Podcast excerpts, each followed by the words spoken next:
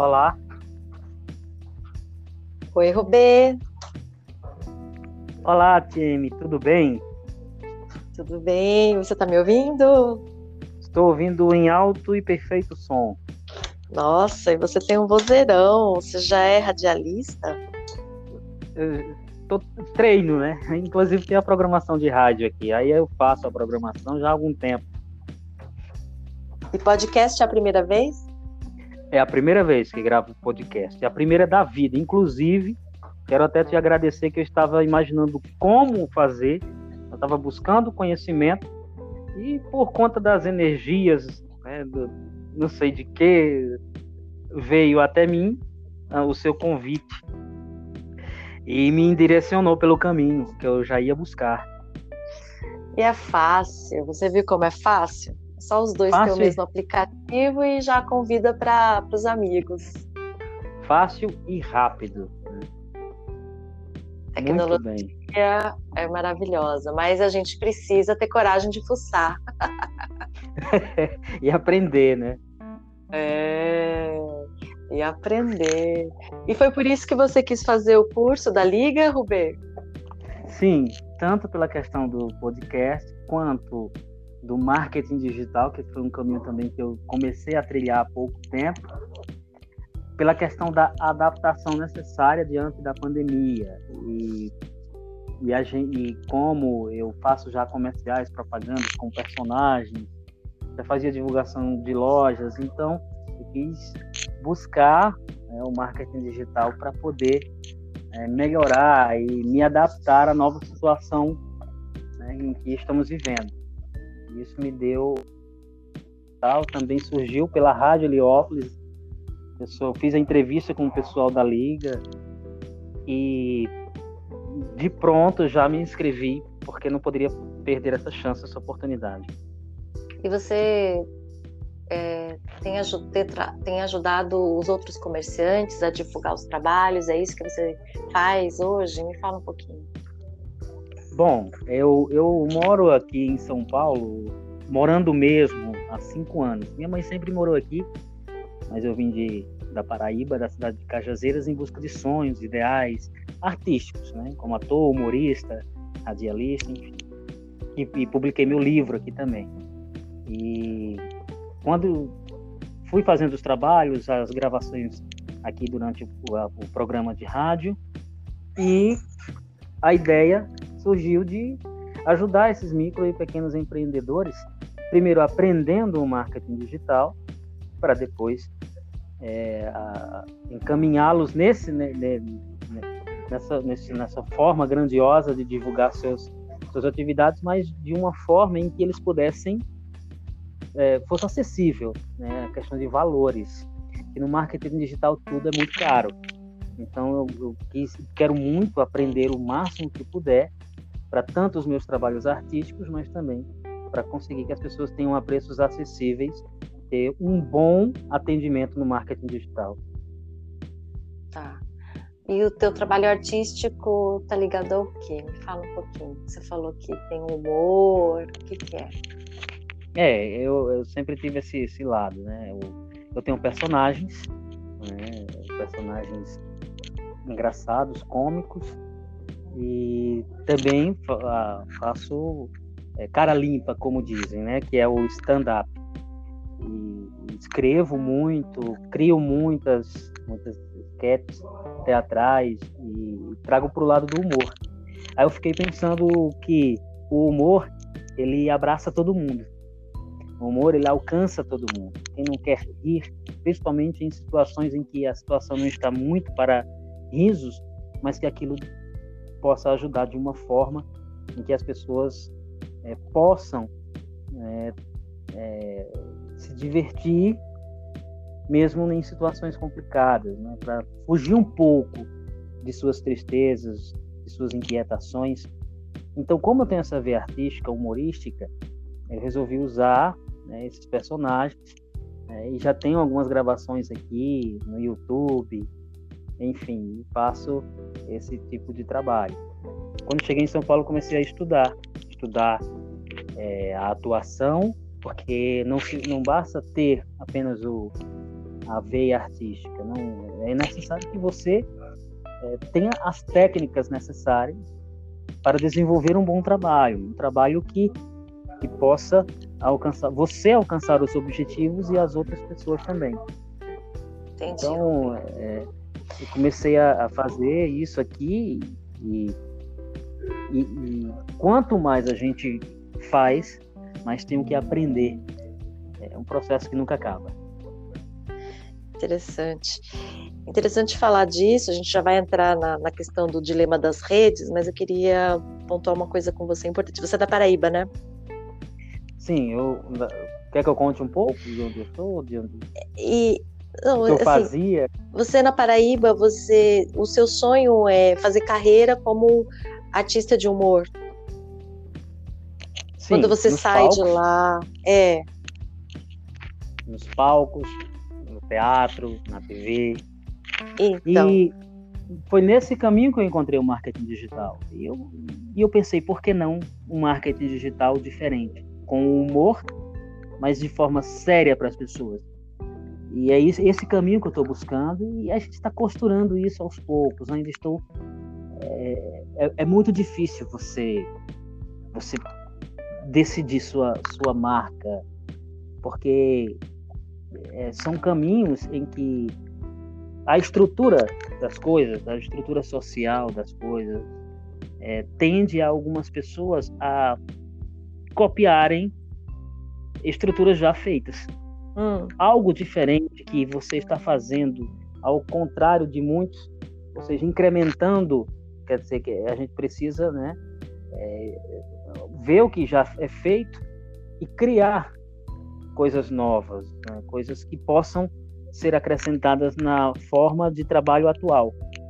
E eu penso em fazer isso com humor junto com o marketing digital. Certo. É, não, eu quero é explorar. Quero explorar uma coisa com você, porque assim, eu com o Motainai, eu viajo muito, né? Agora não, mas é, sempre viajei muito pelo Brasil. E quando eu fui para Fortaleza, é, Paraíba eu não fui, ainda, ainda. Mas quando eu lembro quando eu fui para Fortaleza, eh, eu me dei conta do que o povo nordestino ele tem uma capacidade para o humor, uma habilidade natural para o humor, né? Então é, a gente frequenta ali os, as casas noturnas, todas elas têm stand-up, né? Todas elas têm show de humor feito pelos artistas locais. E eles têm uma diversidade incrível, porque eles fazem stand-up, eles fazem imitações, eles cantam, sabe? Eles fazem tudo. E aqui em São Paulo o pessoal faz stand-up, mas ele só conta as histórias, né? Você não, você não vai ter, é difícil assim, paulistano mesmo, você ter um que, que faz, que é tão eclético quanto é, o que eu vi ali no, no, no, Nordeste ali, né? Que eu vi, por exemplo, ali em Fortaleza, ali, que é um point importante. Mas aí o que, que eu vi também? Eu vi que muitos humoristas estavam passando muitas dificuldades. Eles se apresentam naquelas casas noturnas pelo prato de comida, você entendeu? Passam ali duas horas, uma hora, entretendo as pessoas, os turistas que estão ali, mas eles têm uma realidade muito dura. Primeiro, com muita concorrência, né? Porque todo mundo está querendo aquele espaço, né? E, e eu vi gente muito boa, sabe? Muita, muito, uh, muito talento. E, e, por outro lado, quando eu vejo um dos, um dos grandes é, que, quem mais cresce no YouTube, né, há uns anos atrás, que vem o Whindersson Nunes, né, e ele vem Sim. com humor e internet e ele se torna milionário ali com isso, né? Pensando em termos, você conhece bem o que eu estou falando, né? Eu queria a sua visão a respeito disso. De que forma você acha que o digital ali é, ele muda é, essa questão ali de quem quer viver da arte e tem essa vida muito sacrificada e com o digital o que pode ser transformado? Eu queria um pouquinho a sua visão você que está do, do lado de dentro, né? Eu estou aqui falando um pouquinho do que eu observei, em termos de potencial e em termos de, de oportunidade, e que tinha ali um degrau, um gap que estava faltando, por exemplo. queria um pouquinho a tua visão sobre isso, Rubê. Fala aí. Bom, muda, muda pela questão do alcance. Quando você tem uma grande ideia e uma grande forma de se apresentar, algo em que chama muita atenção, o ideal é expandir isso. E a internet foi o que deu essas asas à grande maioria das pessoas. Ela conseguiu fazer com que, o, por exemplo, o Whindersson é, e outros e outros artistas é, do Brasil conseguissem é, alcançar milhões de pessoas, um público grandioso. Mas a gente, vendo um pouco da história deles, deve-se perceber que eles usaram técnicas. Não foi simplesmente chegar e falar na frente da câmera. Tinha todo um preparo, tinha todo um trabalho, tinha algo novo, diferente. Diferente. Por exemplo, o Bom Dia do, do a chegada do Whindersson. Né? Eu vi alguns vídeos dele que ele dizia sempre e aí galera, como vai? Mas sempre de uma forma diferente. Ou seja, ele sempre no início já impactava com uma, ele tinha uma apresentação própria. Ele tinha uma performance, isso. uma música, uma dança, né? E quando se fala é isso, sempre de forma diferente. Se apresentava sempre de forma diferente. Quando você fala que, um, que os artistas estavam se apresentando por passando por dificuldades com isso, é, aí a gente fica refletindo o que faz um, um, artista ou sair de sua cidade, de sua terra fisicamente, ou sair de sua terra, de sua cidade é, de forma digital, né, pela internet. Hum. Então, essas pessoas encontraram esses caminhos, eles têm formas de, de desenvolver, e são, são exemplos né, de que todo mundo pode, de que todo mundo é capaz, desde que tenha a questão da persistência, da criatividade pós-criatividade, desse diferencial que faz com que alcance o maior número de pessoas.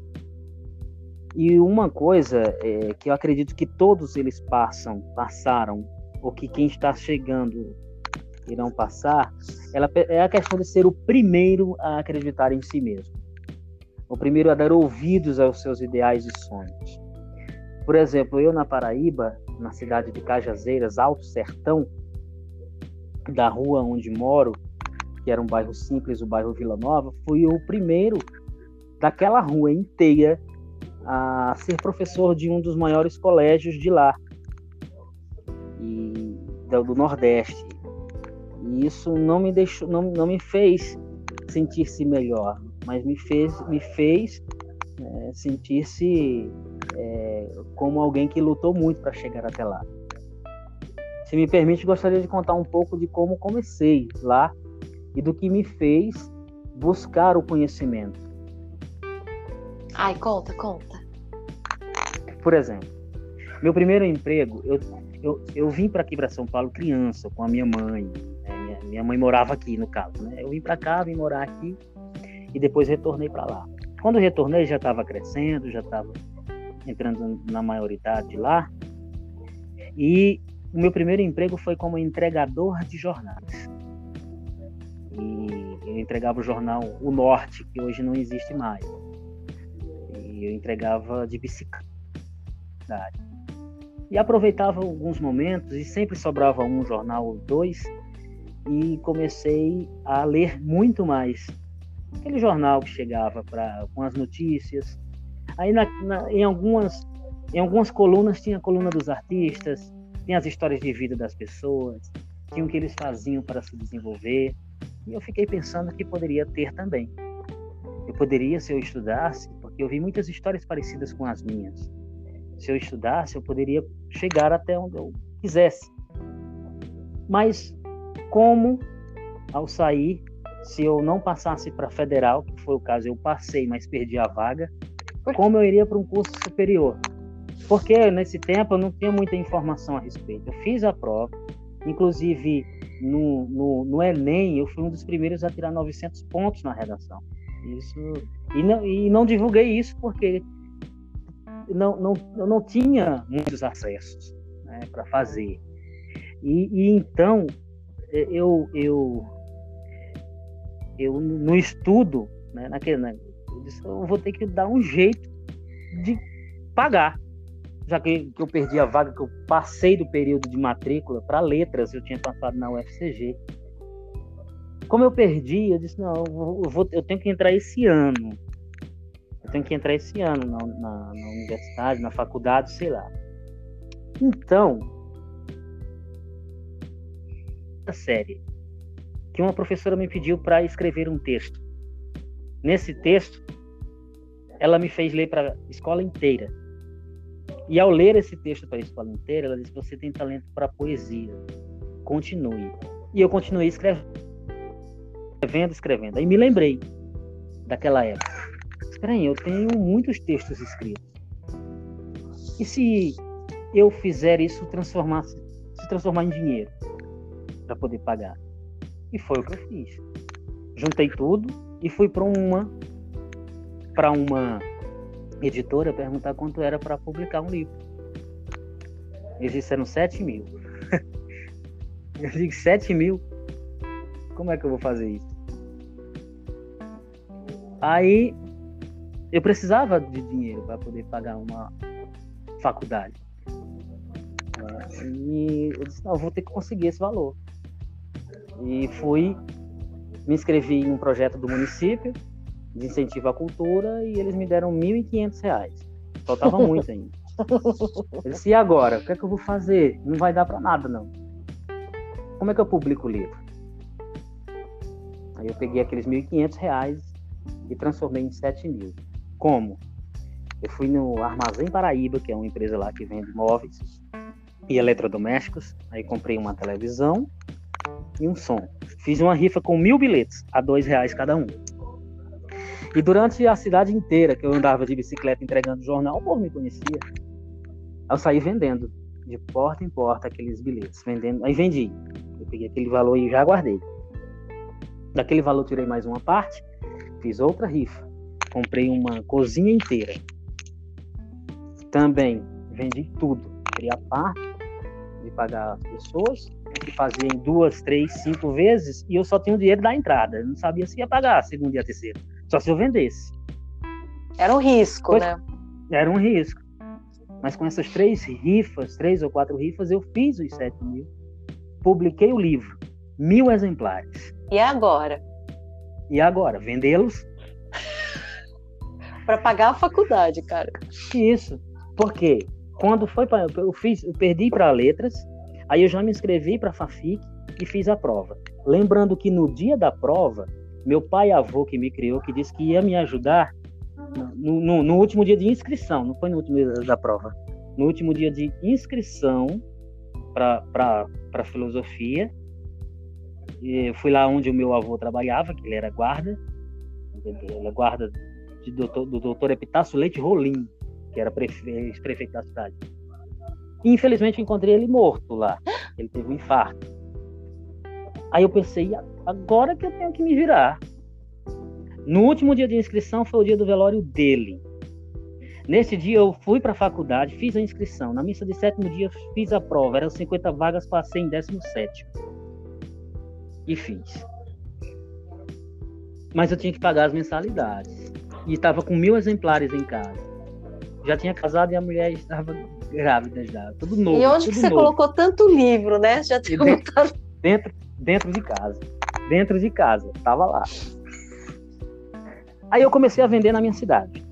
Andei por aqui, por ali, aí chegou um ponto, como a cidade era pequena, não tinha mais como vender. Lá. Eu tinha que buscar outros lugares. E eu fiquei imaginando como fazer isso. Aí fui para as cidades vizinhas. Mas as pessoas não me conheciam como conheciam na minha cidade. Ficou difícil. E ainda você está vendendo uma coisa difícil, que é livro, né? Livro. Você, você viu que, como foi vender rifa. Agora você está vendo a dificuldade que é vender o livro. É mais difícil vender o livro, não é? Porque muito, porque a pessoa não tem a, a, a intenção de ter um prêmio. A pessoa não vai ter um prêmio, possivelmente ganhar um prêmio. Ele está comprando um livro de alguém desconhecido que está querendo vender para pagar uma faculdade. Aí eu disse: não, eu tenho que ter visibilidade para vender esse livro. Como? Aí eu fui vendendo em uma rua e passei, tinha lá o escrito da TV Paraíba. Eu disse: é aqui. Aí fui, entrei no escritório, falei com a repórter, contei minha história, contei que ia vender o livro, pedi para ela comprar. E ela achou interessante e quis gravar comigo uma reportagem.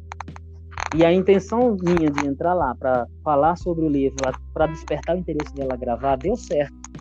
Porque se eu passasse na televisão, todo mundo assistia aqueles jornais, aqueles telejornais que passam no meu dia a uma hora.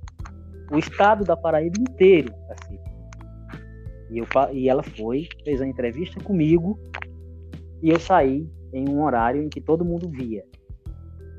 Aí deu um boom de vendas. Porque quando Mas eu ia vender pela internet? Da... Como é que ia vender ali? Eles. Não, não tinha internet não. Mas como é que ia vender? vender... Então, ia vender como? De porta em, de porta em porta. Ah, todo mundo já, já te conhecia. Você continuava fazendo a distribuição, né? Isso, mas nas outras cidades só conheceram depois que eu saí nessa entrevista. Então, mas Na aí nas outras cidades. Ei, mas nas outras cidades, como é que você fez para vender para as outras cidades? Eu saí de porta em porta também. Eu tinha uma Pop 100 Chegava num local, estacionava e ia a pé durante a cidade inteira. Uau! Nessas andadas foi que eu fui no, em Souza, cidade vizinha minha, eu fui vender num colégio, Monteiro Lobato. E nesse colégio, eu entreguei o livro, deixei meu telefone, com uns 10 dias as pessoas ligaram. Eu não tinha terminado o curso, não tinha terminado, eu estava na metade, ligaram assim, você não quer fazer um teste aqui como professor. Disse, mas como se eu não saí da faculdade, nem entrei direito? Não, só para você dar umas aulas, a gente gostou de, de você. Resumindo, fiquei dois anos lá. Aí eu vendi todo o livro, consegui esse emprego, aí ficou mais fácil as coisas para terminar o curso. Ou seja, se eu não tivesse ido, se eu não tivesse saído, se eu não tivesse caminhado. Aí eu terminei e fui ser professor mas tinha os outros sonhos artísticos. Lá na Paraíba não dava mais depois de um certo tempo, porque eu não tinha mais para onde crescer. É isso que falam. E eu queria falar sobre isso, porque vamos, vamos lá. Quais são as limitações de você morar numa cidade pequena do interior, que não tem acesso, né? Não tinha acesso. Você não tem acesso ao conhecimento, né? Quando a gente fala assim, ah, onde que, onde está as coisas estão acontecendo, onde estão as novidades, e você está ali no lugar tão longe, né, onde a novidade não chega. Mas com o digital isso muda esse cenário, você acha ou não? Muda, porque é, hoje em dia não é como naquela época que eu comecei. A gente diz naquela época, mas não faz nem tanto tempo. Foi mais ou menos é, 2006, 2007, 2009 não faz tanto tempo, mas para um alto sertão da Paraíba é muito tempo quando você vem de uma família que é simples, em um bairro simples, onde todo mundo tem praticamente o mesmo destino. Qual que é o destino? Que é trabalhar para quem já trabalhar para quem já tem e continuar no mesmo lugar. E alguns crescem porque ousam fazer diferente. No caso do Whindersson Nunes, ele ousou na questão da internet, deu muito certo. Mas no caso de muitas pessoas, precisaram sair de suas localidades para conhecer novas pessoas, buscar novas pessoas. A cidade pequena tem essa limitação de, de por exemplo, toda aquela questão cultural também, né? De você estar tá ali no, num bairro simples, você trabalha, você Creio que, que em várias partes do Brasil é assim também, mas para você crescer e se desenvolver, você precisa ousar. E muitas vezes ousar é sair da comunidade. Porque quando eu vim para cá, quando eu vim para cá, para São Paulo, eu já trabalhava lá. Eu já estava na sala de aula, já tinha conhecimentos. Mas eu já cheguei a um momento em que eu precisava de mais. Eu tinha que ter mais. Eu não vim de forma digital, eu vim de forma presencial. E o digital eu encontrei aqui. Certo. E o que e você entrando na liga, o que você percebeu de diferente? Primeiramente, o acolhimento. A visão de dar asas às pessoas a forma de olhar para o ser humano e buscar suas capacidades, fazê-las desenvolver suas capacidades. Ou seja, a confiança que vocês da liga, do pessoal da liga, dá para o outro, né? o entendimento para o outro. E, e, e é, é, aquela velha uh, forma de, de uh, aquela não velha, aquela aquela forma de ser de dizer você também é capaz, independentemente de onde você esteja. Ou a idade que você tenha, ou a história que você tenha trazido, né? A idade, a história, tudo você é capaz. Você também pode, e estamos aqui para mostrar. De onde é que, no Brasil em que estamos, com a crise que estamos, com o público que vocês recebem, como, em sã consciência, uma pessoa iria poder pagar um curso com os, as pessoas que ministram o curso, que dão aulas, como o da Liga, pagando do próprio bolso. Nunca. Nunca isso iria acontecer. Seria privilégios para poucos. Poucos. E da questão de privilégios para poucos, a gente entende muito aqui. Porque assim que eu cheguei em São Paulo, eu vim morar em Heliópolis. Aqui eu comecei a trabalhar na ONG Unas, coordenando um projeto de alfabetização de jovens e adultos. Hum. E desse projeto surgiu o conhecimento com a rádio. Da rádio surgiu o conhecimento com as pessoas que vinham até a Unas, até a rádio, que foi o caso da Liga. Né, que para a gente poder fazer a entrevista, a divulgação. Tanto é que, olha o quanto vocês conseguiram alcançar pessoas que a primeira turma não se tinha ideia de que a segunda, como o pessoal mesmo falou, tinha aí o, o triplo, o quádruplo de inscritos e do Brasil inteiro. Isso. Tem gente até de Manaus. então, aí quando eu fico vendo aquelas aulas, eu fico imaginando o quanto que será transformador, quantos sonhos estão ali dentro daquela daquele computador que a gente está vendo aquelas carinhas olhando uns para os outros. E quantos sonhos não estão depositados? Pô, eu vou mudar de vida, vou mudar a vida da minha família, vou ter oportunidade de conhecer pessoas, pessoas que pensam igual a mim. O, o bom é, da, da vida é isso. Busque pessoas com pensamentos de crescimento parecidos com os pensamentos que você tem.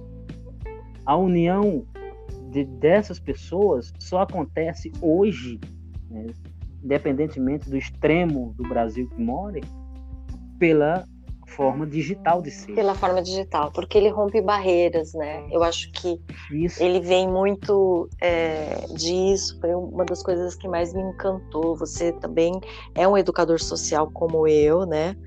E então eu sofria com essa história de preparar os jovens para o mundo do trabalho, mas que trabalho?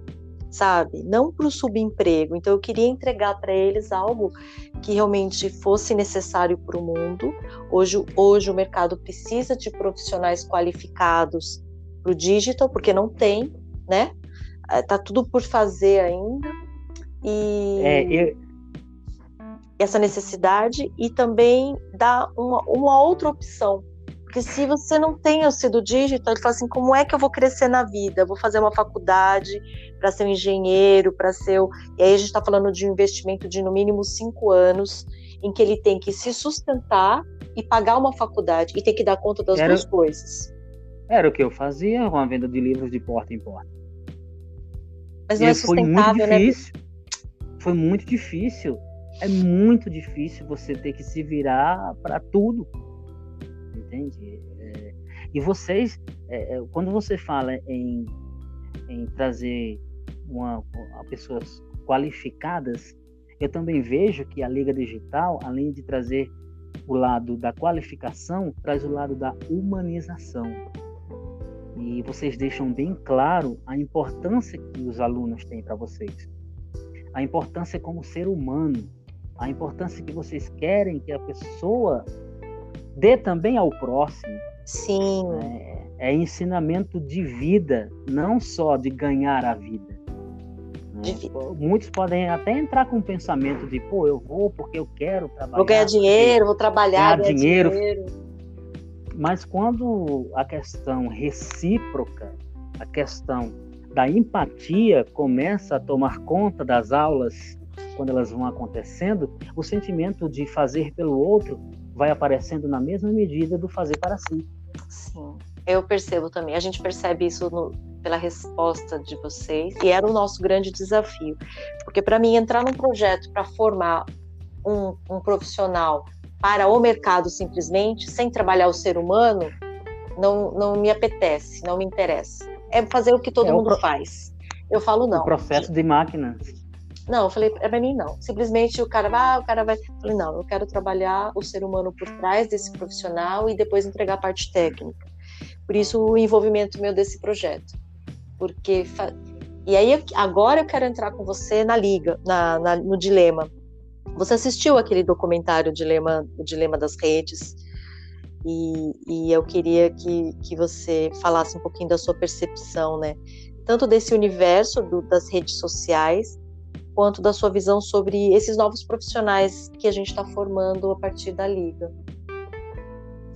O, o, o, que me chama muito a atenção é a, a, a, o mundo digital ele abriu as portas para tudo. Hum.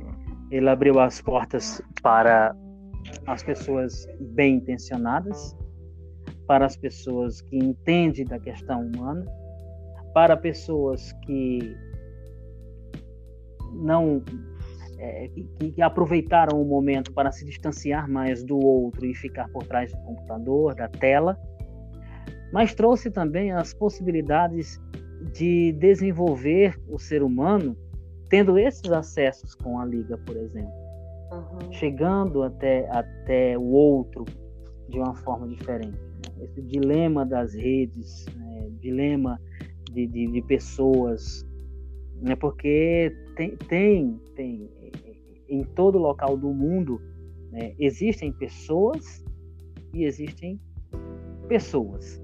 Né? E unificar, unificar o pensamento né, do desenvolvimento social, da oportunidade ao outro, da possibilidade de, de alguém ser, trabalhar o social e trabalhar o pessoal, é, é, uma, é uma dinâmica em que só né, esse trabalho com humanização é possível fazer. A máquina, a tecnologia, esse crescimento todo tecnológico, é, encurtando distâncias, né, não pode cair na mesma questão né, que muitos caem de, por exemplo, não se importar com o que o outro irá ter, ou com que o, como o outro será afetado pelas suas ações e suas atividades. E quando eu vejo o trabalho de vocês, quando eu vejo a Liga desenvolvendo tudo isso, é, me, me, dá aquele entendimento de que é possível né, usar todo esse, esse, esse meio tecnológico sem fugir, sem fugir da humanização é. que o ser humano é capaz, que o ser humano pode, sem fugir daquela semente de empatia que deve germinar em cada ser humano quando eles estão entrando no mundo em que para eles eles estão entrando numa competição. Mas quando se tem a questão da semente da, da humanização, da empatia, elas não vão em competição. Eles vão em agregar ação para que todos cresçam juntos e tenham é. cada um tendo a sua mesma, cada um tendo a oportunidade igual. É. Você falou uma coisa muito importante, porque eu entendo que o marketing digital, o e-commerce, ele oferece com a tecnologia acesso.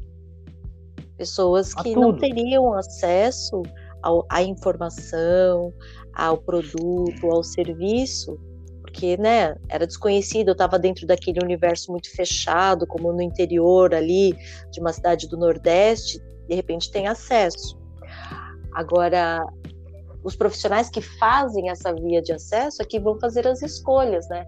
Eu vou, eu vou abrir estrada onde realmente há uma necessidade ou vou abrir estradas onde, onde simplesmente eu vou ganhar mais dinheiro, não é? Esse talvez seja o dilema do, do profissional de marketing. O que, que você acha? Diz, não, desqualificar a questão do, do dinheiro, eu acredito que nenhum que tá, esteja entrando para esse mercado quer fazer. As pessoas querem ter o dinheiro, sim. Mas quando você trabalha levando em consideração o aspecto das pessoas e de como você pode se doar, doar seu tempo, não simplesmente vender seu tempo. Isso. O dinheiro ele vem, ele é uma consequência do que você está fazendo. Ele não pode ser o objetivo principal. Ele precisa ser consequência. Porque quando você faz algo pelas pessoas, trazendo em si a questão de, de se doar e de fazer o seu, a sua parte para um mundo melhor, ao invés de simplesmente vender o melhor de si para ter uma vida melhor, as coisas se desenvolvem com muito mais fluidez. É porque você tem acesso a pessoas, a histórias, a vidas. E imagine só, eu vou até usar o nome do meu livro. Imagine como é você fazer parte da parte positiva da vida das pessoas. Isso. Isso é, é grandioso. Isso. Porque todo Acho mundo passa pela todo mundo passa pelas nossas vidas. E você vai passar pelas vidas de muitas pessoas. Como você quer ser lembrado? Como alguém que passou e transformou ou como alguém que passou e nem ligou? É, e é aí onde a gente a questão de se doar que fica evidente no trabalho de vocês. E quando a gente vai perceber, a gente já está fazendo a forma voluntária, mas conseguindo adquirir para si. O coletivo é muito importante, o individual também, mas não quer dizer que vivam separados. Trabalhemos o nosso individual para ter uma vida boa, mas ao mesmo tempo façamos as vidas das pessoas serem boas também. Não só pela venda, mas pelo valor que tem. Eu acredito Isso. muito nisso. O valor, exatamente. Qual é o valor do seu trabalho? Qual o impacto do seu trabalho na vida das pessoas? Porque muitos jovens falam assim, Tia, eu quero ganhar dinheiro. Eu falei, tudo bem, eu acho que todo mundo merece não é errado, é, é. melhorar de vida, né, progredir, ter mais conforto, né? Gente que sabe os perrengues que são. Mas eu tenho uma pergunta que eu sempre faço: a que custo? Sabe? Você vai é, ganhar dinheiro a que custo? Assim, você conseguiu bastante dinheiro, mas a que custo? Com que impacto? sabe? É, tem que ser um jogo de ganha-ganha. Tem que ser bom para você, tem que ser bom para as pessoas e tem que ser, que quando a gente fala as pessoas, né, os envolvidos, e também precisa ser bom para o planeta. A gente precisa trabalhar os, esse, esse eixo, ele é importante. E o digital, quando a gente já tem essa consciência, né, do, da capacidade que tem é, de acesso digital, a questão da sustentabilidade, porque com o digital, a gente consegue fazer muito mais com menos recursos. Porque você imagina se a gente fosse fazer os, as aulas da, da, da Liga Digital todos presenciais. Quantas pessoas não poderiam participar porque não chegariam?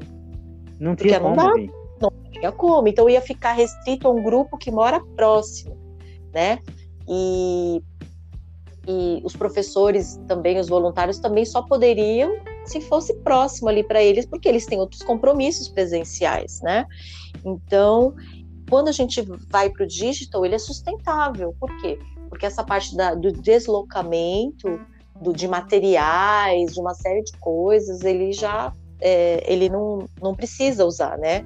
Aí vai precisar de tecnologia, mas não, não vai precisar do deslocamento, então já é uma grande vantagem, né?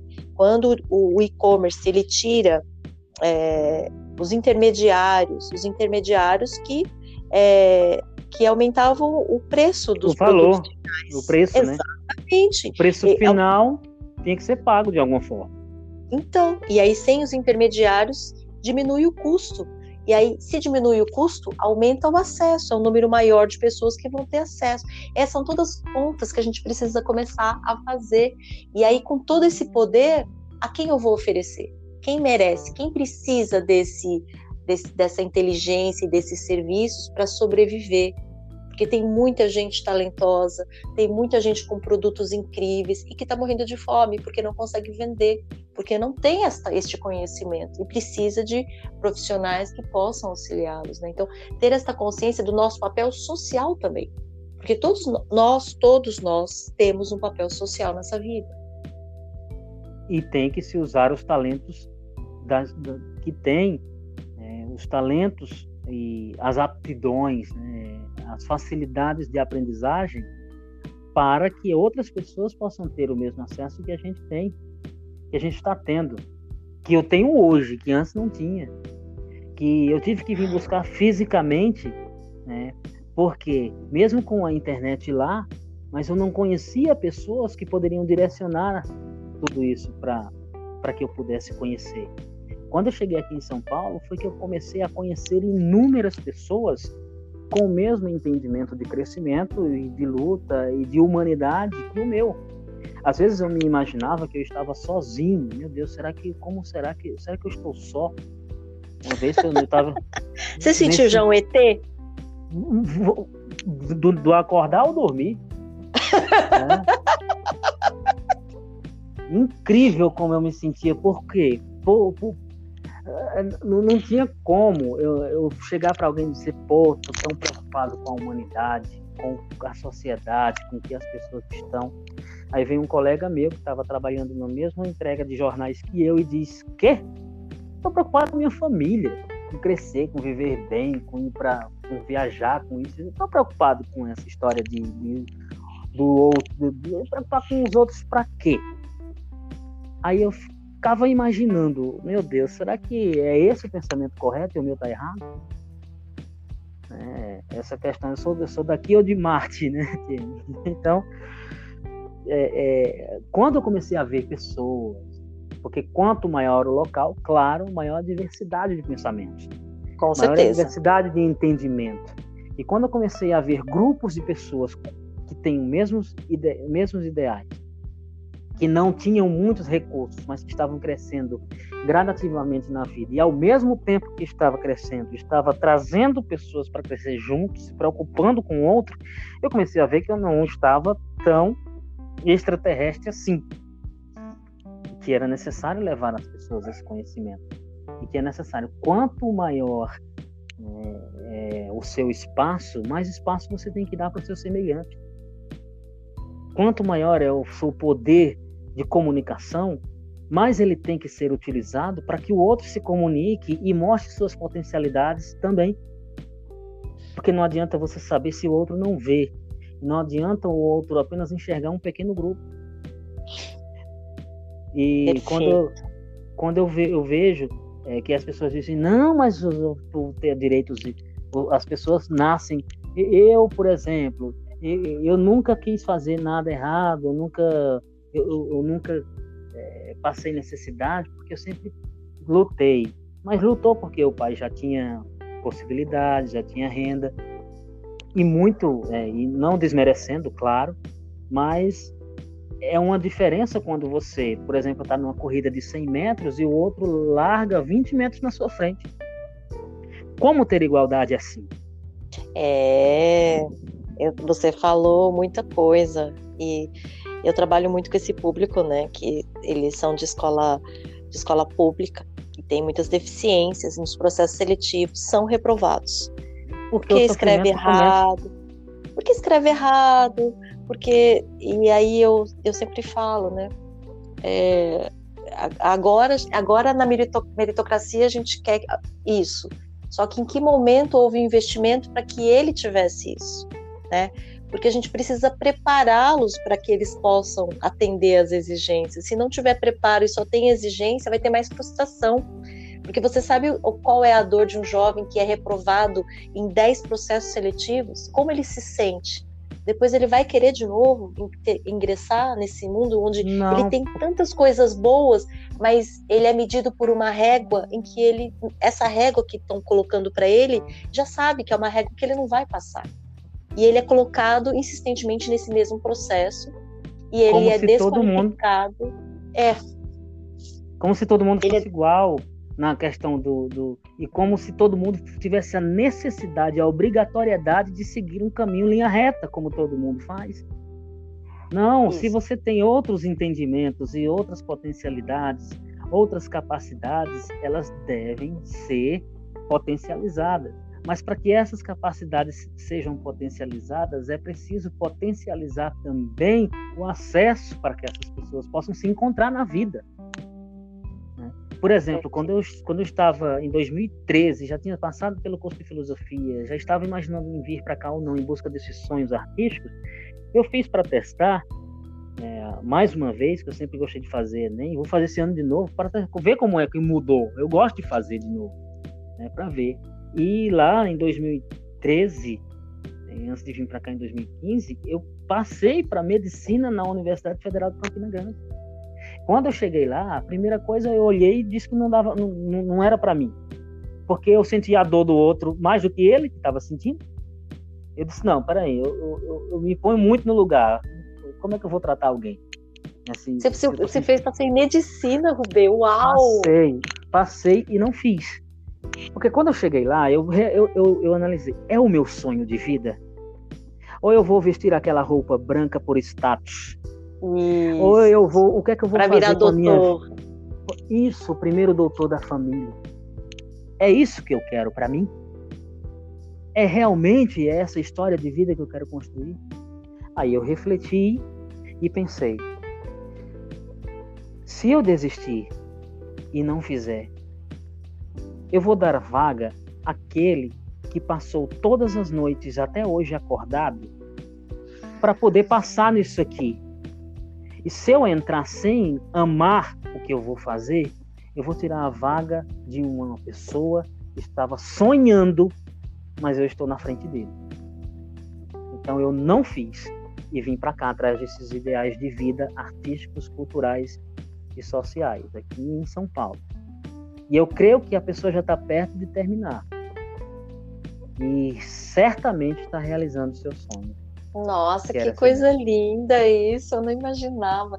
Essa tua forma de pensar realmente é uma forma de pensar digna. Você foi digno da oportunidade, digno da sua inteligência, né? Porque ser digno da capacidade que a gente tem é usar ela, é usar ela para o nosso melhor, não para a gente sofrer, sabe? Isso. E você... Não adiantava.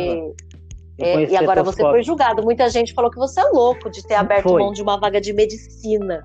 Louco, louco de, por abrir mão de uma vaga numa universidade federal, que é o UFCG, que todo mundo estava atrás, e louco de quando vim para cá deixar um emprego de coordenador da residência inclusiva no município e professor no estado e tinha saído da, de uma das escolas particulares. Larguei tudo, entreguei tudo e vim para cá às escuras, não nas escuras do meu intelecto, do meu entendimento, mas de não conhecer ninguém. Só minha mãe morava aqui e ela tem algumas limitações por conta é, da questão do estudo, enfim. E aqui eu estou conseguindo transformar a minha vida e a vida dos meus familiares e das pessoas que a gente atende. E dessa comunidade seja, aí de Heliópolis, né? Isso. Se eu tivesse ficado para fazer medicina, eu poderia estar salvando vidas, sim, mas eu estaria cobrando muito caro para isso e o preço maior seria a minha infelicidade eu não seria tão feliz quanto eu estou sendo, conquistando o que eu vim buscar, meus sonhos de vida aos poucos. E Rubê, vamos falar a verdade? Fala a verdade. Você está salvando vidas, não está? Nós, nós, estamos salvando vidas, não estamos? Isso, não é só o médico isso. que salva a vida, não. Eu acho que todo mundo que se dedica à educação, é, de alguma forma, está salvando vidas. A cultura, a arte, ao humor, a transformar a vida do outro, a trazer voz, como o programa Bairro Educador que a gente faz aqui na Rádio Heliópolis, que a gente traz a voz das pessoas para que elas possam né, dizer o como se sentem. Como, por exemplo, foi a entrevista de hoje, nós estávamos falando sobre a questão da mulher no futebol, né, a questão da, da mulher no esporte, quais os desafios, quais os preconceitos, a questão de, de, de do machismo, a questão da superação, e tivemos histórias de mulheres guerreiras que estão mudando a mentalidade até de sua própria família com relação às suas escolhas.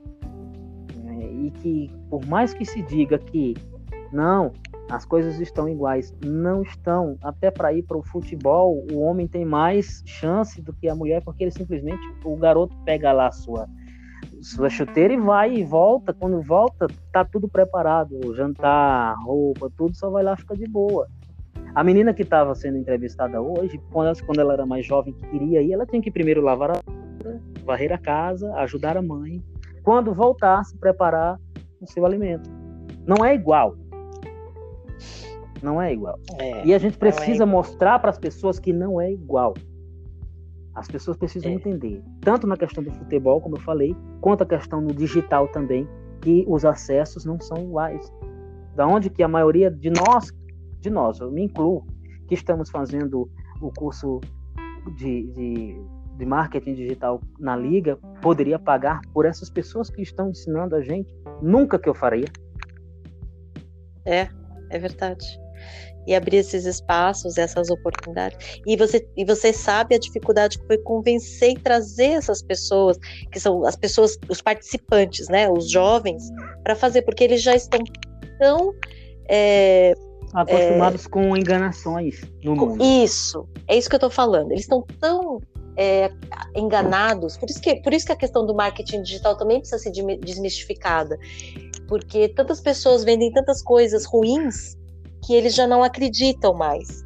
E aí a gente é, precisa é, lutar bastante para mostrar que aqui é diferente, que a gente tem uma outra percepção, uma outra ideia só que é luta no meio de muita gente falando muita coisa parecida com falsas promessas.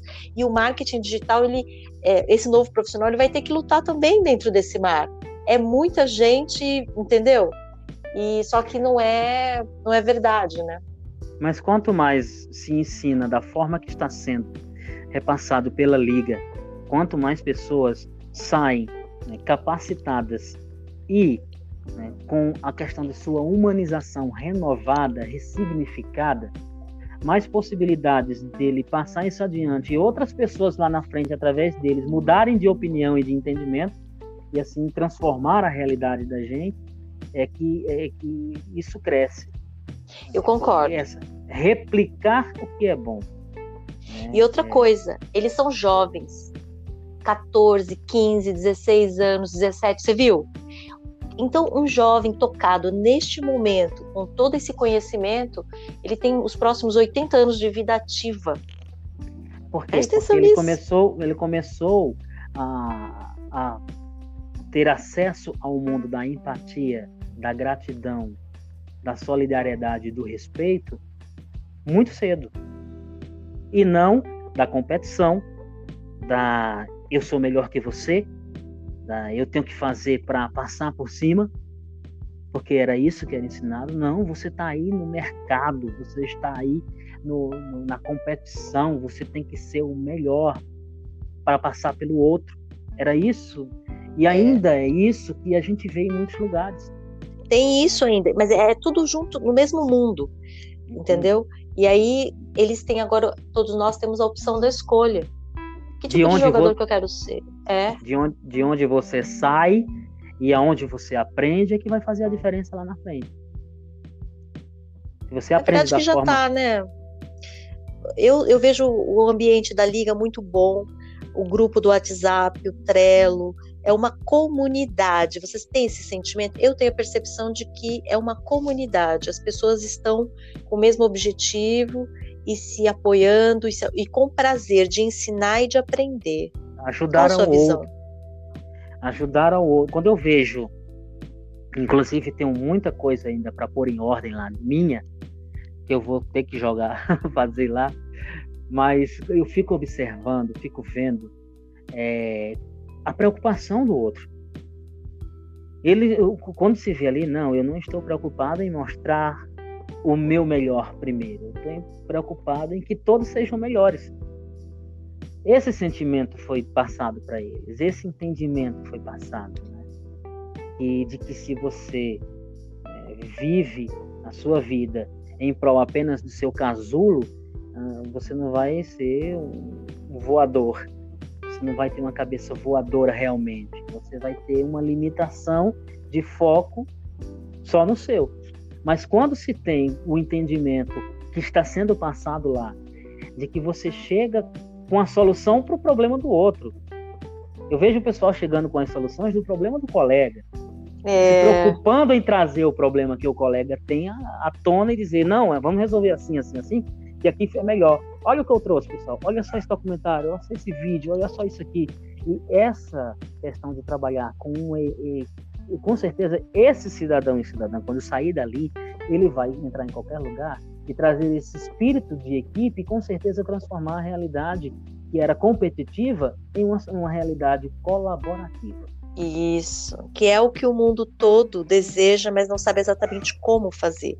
Porque isso é uma construção, primeiro, de um ambiente em que a pessoa consiga praticar isso de uma forma segura, como está acontecendo na liga, para que ele compreenda, aprenda esses princípios e consiga praticar ele fora em qualquer lugar, independente da, da, da do sistema que está acontecendo, porque ele compreende que essa é a melhor forma, é a forma mais sustentável, porque a outra forma da competição, a gente está vendo que ele não é sustentável. O mundo já, Ela... o mundo já é já superou isso já devia ter passado por isso. Né? É, e, e, na liga se aprende esse, essa forma de vivência, essa forma de entendimento. Né? O que adianta eu ter demais se na minha calçada tem alguém dormindo e eu não vou ajudá-lo a ter uma casa também? Não adianta. Nossa, Rupê, que coisa maravilhosa. Então, que bom que esse, a gente teve esse papo. Olha, um papo delícia que a gente com tempo, porque as aulas da liga são bem é aquele horário bem apertado, muito conteúdo, e fica essa vontade de bater um papo com as pessoas, conhecer a história, conhecer o que pensa, né? E trazer esse calorzinho. Então, esses podcasts aqui falando da liga, falando do, desse, do dilema das redes sociais, ele tem esse objetivo de, Eu... de fazer com que as, as pessoas tenham mais acesso à, à história do outro que está junto agora, né? E entender a história que nós estamos construindo, porque nós estamos construindo essa história juntos, nós estamos fazendo essa Isso revolução mesmo. juntos, né? E, e o, o, que eu. O, um, um dos primeiros aprendizados que eu tive e que vou levar para minha vida inteira e que vai de acordo com o que eu imaginava de vida e que eu vi que não era o ET que eu pensava, é de que não adianta, não adianta nada. Qualquer tecnologia existente no mundo, que ela é fabulosa, a tecnologia é fabulosa, encantadora, mas não adianta se não tiver um humano com coração e pensamento para o outro ser humano. Não adianta tecnologia ela é fria. A tecnologia ela é fria. O que a esquenta é o calor das ações humanas para os seres humanos. E isso é transformador. E aí, e aí a gente pode usar a tecnologia para potencializar esse calor Uau. humano, que eu acho que é o que a gente está fazendo agora. Essa nossa conversa incrível poderia ter acontecido só por telefone, por exemplo, né? Então, quem, quem escutaria essa conversa? Eu e você. Só nós. E não adianta, tem que ser o as pessoas. Aí quando a gente gravou, não, e quando a gente grava isso aqui com a tecnologia do podcast e, e pacote de dados aqui, eu primeiro pelo meu celular e você pelo seu celular, você na sua casa seguro, eu na minha casa seguro, segura, construímos esse diálogo de conteúdo relevante com duração de 60 minutos e ele se eterniza ele vai ficar para sempre. Os meus netos, os seus bisnetos, seus tataranetos, o pessoal da todo Paraíba, mundo vai ver.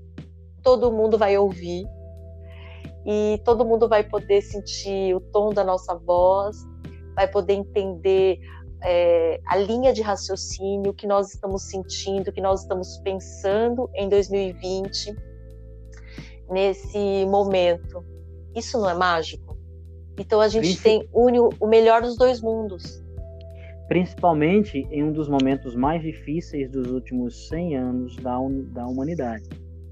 É, um dos, uma das, não, foi, não, não é uma guerra, mas não é uma guerra de humano para humano. É uma guerra em que os seres humanos tiveram que rever seus conceitos, tiveram que se ressignificar, tiveram que entender quem são e que a solidariedade é o caminho.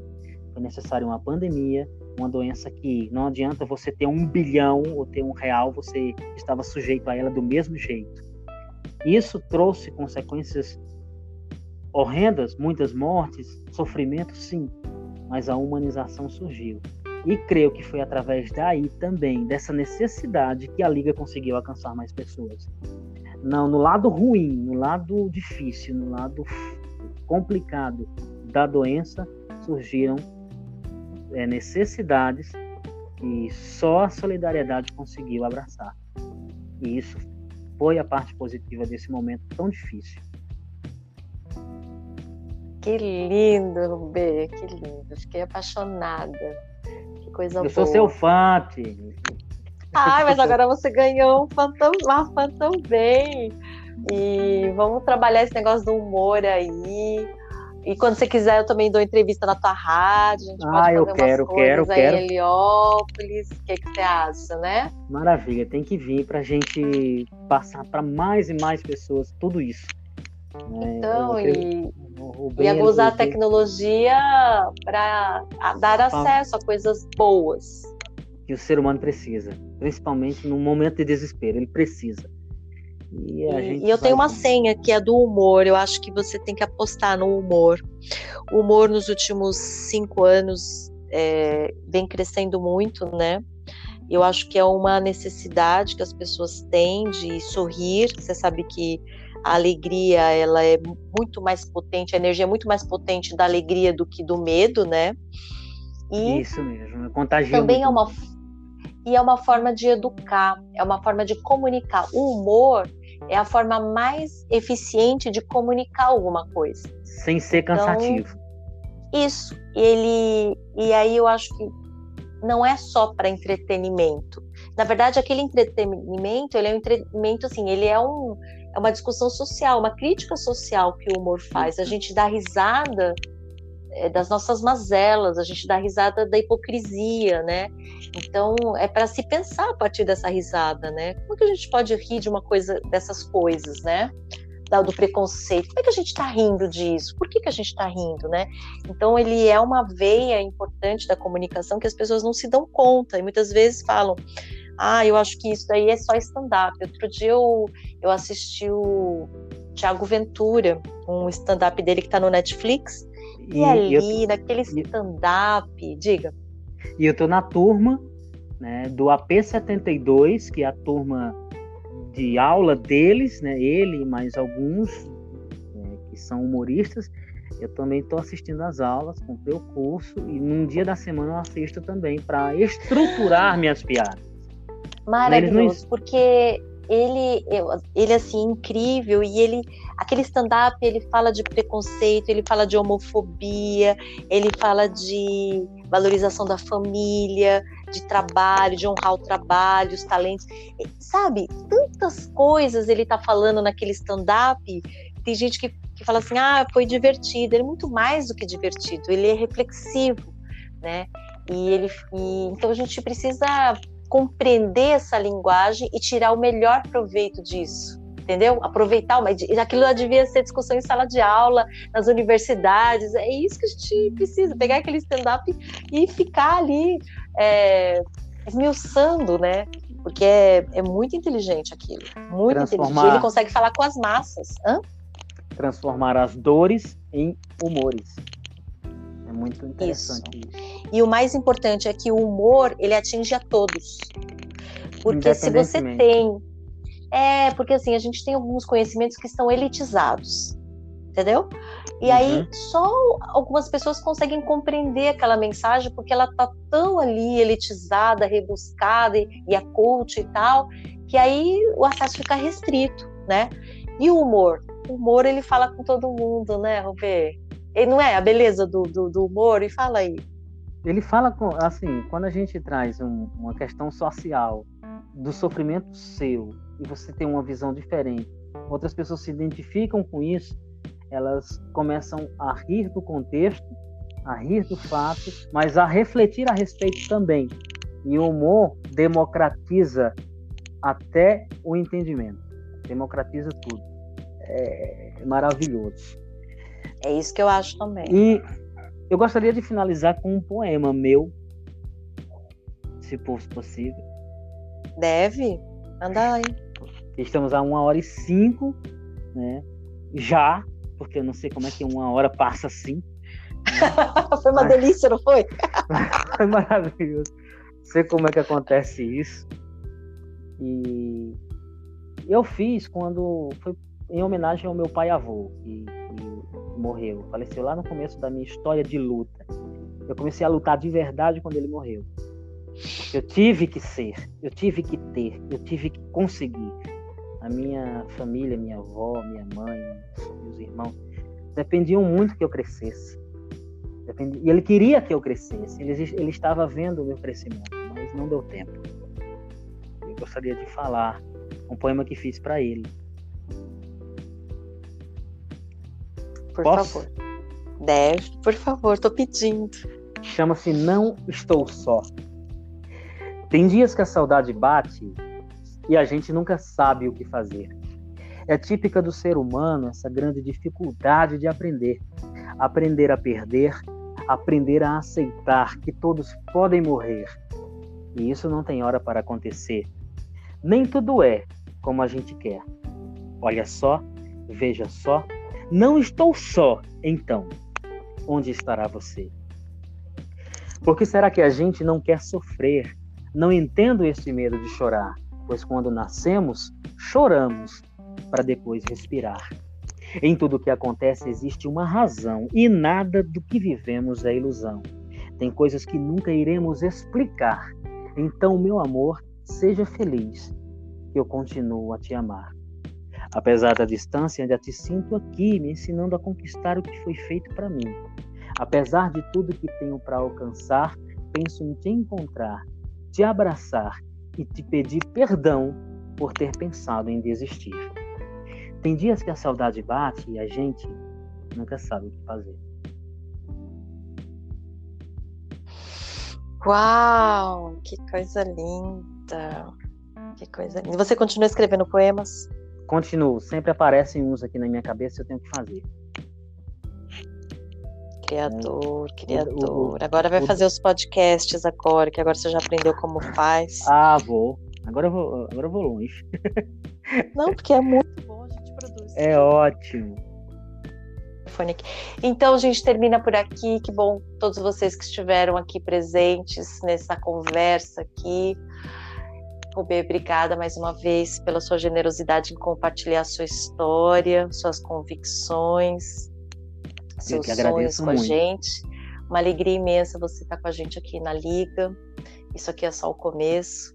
Vamos multiplicar isso aí Vamos. muitas e muitas vezes. Em todos os lugares onde nós estivermos, a gente replica um modelo de amor ao próximo, de humanização, associado às tecnologias da melhor forma possível.